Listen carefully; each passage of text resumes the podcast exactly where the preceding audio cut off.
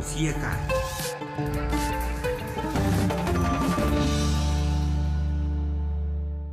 La rubrica de astăzi, stimați ascultători, cu noi, ca de obicei, Daniel Manu, cu sugestii interesante pentru dumneavoastră, pentru noi toți. Bună ziua, Daniel! Bună ziua, Carol, și bună ziua, dragi ascultători! Începem rubrica de azi cu informații despre produsele lansate săptămâna trecută de Apple. Grupul informatic american a prezentat miercurea trecută o nouă generație de telefoane iPhone, ceasuri Apple Watch și o tabletă iPad mini, care vin cu îmbunătățiri minore față de precedentele modele. Noua serie treisprezece este compusă din patru telefoane. În ordinea dotărilor și a prețurilor, acestea sunt iPhone treisprezece mini, iPhone treisprezece, iPhone treisprezece Pro și iPhone treisprezece Pro Max. Conform Apple, ecranul noilor iPhone-uri are opt sute de nits, fiind cu douăzeci și opt la sută mai luminos decât versiunea anterioară. Din punctul de vedere al designului, noua serie se remarcă printr-un notch cu douăzeci la sută mai mic. Pe de o parte, acesta va fi apreciat de utilizatori care vor beneficia de un ecran mai mare, dar, pe de altă parte, dezvoltatorii vor avea de făcut modificări la interfețele grafice ale aplicațiilor și jocurilor. Dincolo de construcție, unele din cele mai importante noutăți vizează partea foto. Există o nouă cameră de ultra-wide cu doisprezece megapixeli cu apertură de unu virgulă cinci, despre care Apple afirmă că primește cu patruzeci și șapte la sută mai multă lumină. Noua cameră cu teleobiectiv are doisprezece megapixeli, o apertură de doi virgulă patru și un câmp vizual de o sută douăzeci de grade. La baza noii generații de iPhone stă chipsetul A cincisprezece Bionic cu șase nuclee.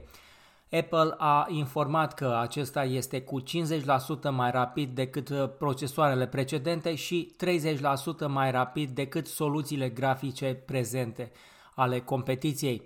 iPhone treisprezece mini are cinci virgulă patru inch și iPhone treisprezece are un ecran de șase virgulă unu inch, iar acestea vor oferi o autonomie mai mare cu unu virgulă cinci ore, respectiv două virgulă cinci ore decât versiunile anterioare. Cele două modele vor avea prețuri începând de la o mie două sute de dolari australieni. iPhone treisprezece Pro cu un ecran de șase virgulă cinci, șase virgulă unu inch și iPhone Pro Max cu șase virgulă șapte inch au ecrane cu o rată variabilă de refresh care poate oscila între zece herți și o sută douăzeci de herți în funcție de conținutul afișat. Sistemul foto al modelelor Pro include o cameră teleobiectiv de șaptezeci și șapte de mm care facilitează un zoom optic total de șase și o cameră macro. Autonomia lui iPhone treisprezece Pro este cu unu virgulă cinci ore mai mare decât doisprezece Pro, iar în cazul lui iPhone treisprezece Pro Max, autonomia crește cu două virgulă cinci ore față de iPhone Pro doisprezece Pro Max. iPhone treisprezece Pro va costa o mie șapte sute de dolari australieni, iar iPhone treisprezece Pro Max de la o mie opt sute cincizeci de dolari australieni. Capacitatea de stocare a noilor iPhone-uri începe de la o sută douăzeci și opt de gigabytes și merge până la cinci sute doisprezece megabytes, iar opțiunea de unu terabyte va fi rezervată pentru versiunile Pro. Toate cele patru modele ale seriei treisprezece vor fi disponibile începând cu douăzeci și patru septembrie. Să trecem acum, Daniel, la software.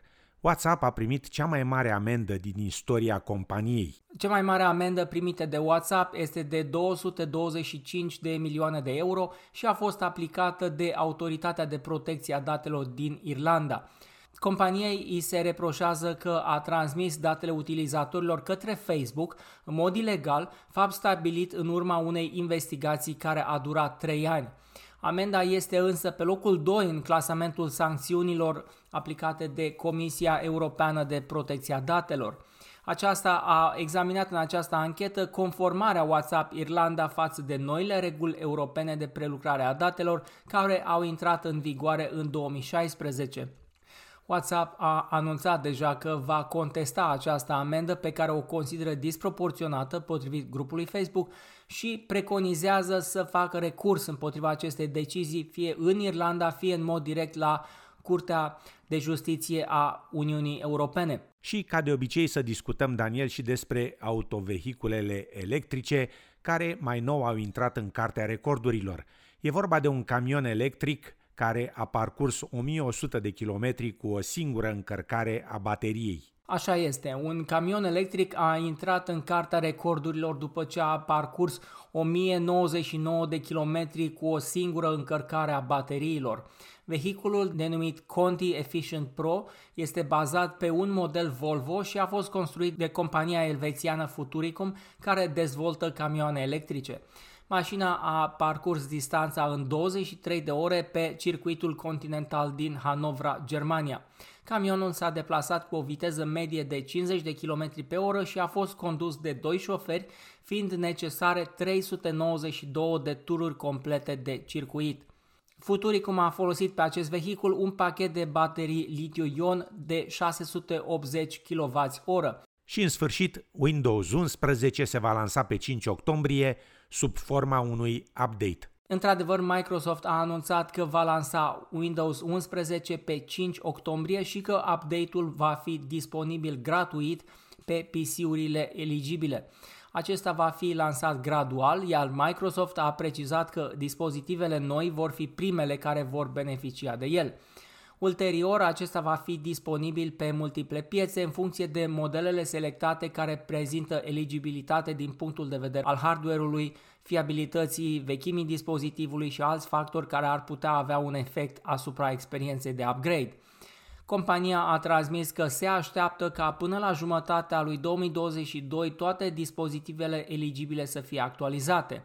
Utilizatorii de Windows zece ar trebui să găsească posibilitatea de a realiza update-ul în secțiunea Windows Update atunci când acesta va deveni disponibil.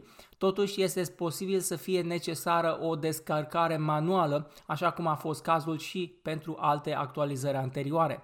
Windows unsprezece va aduce o serie de schimbări importante, inclusiv un meniu de start regândit, un design actualizat al interfeței de utilizare, widgets și o nouă aplicație Microsoft Store, dar și funcționalități dedicate jocurilor, cum ar fi Auto H D R sau Direct Storage.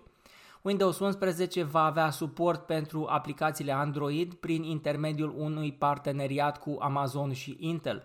Totuși, funcționalitatea nu va fi disponibilă încă de la lansare. Cam atât pentru azi, sunt Daniel Manu și vă aștept și luna viitoare la întâlnirea cu rubrica Tehnologie pentru fiecare.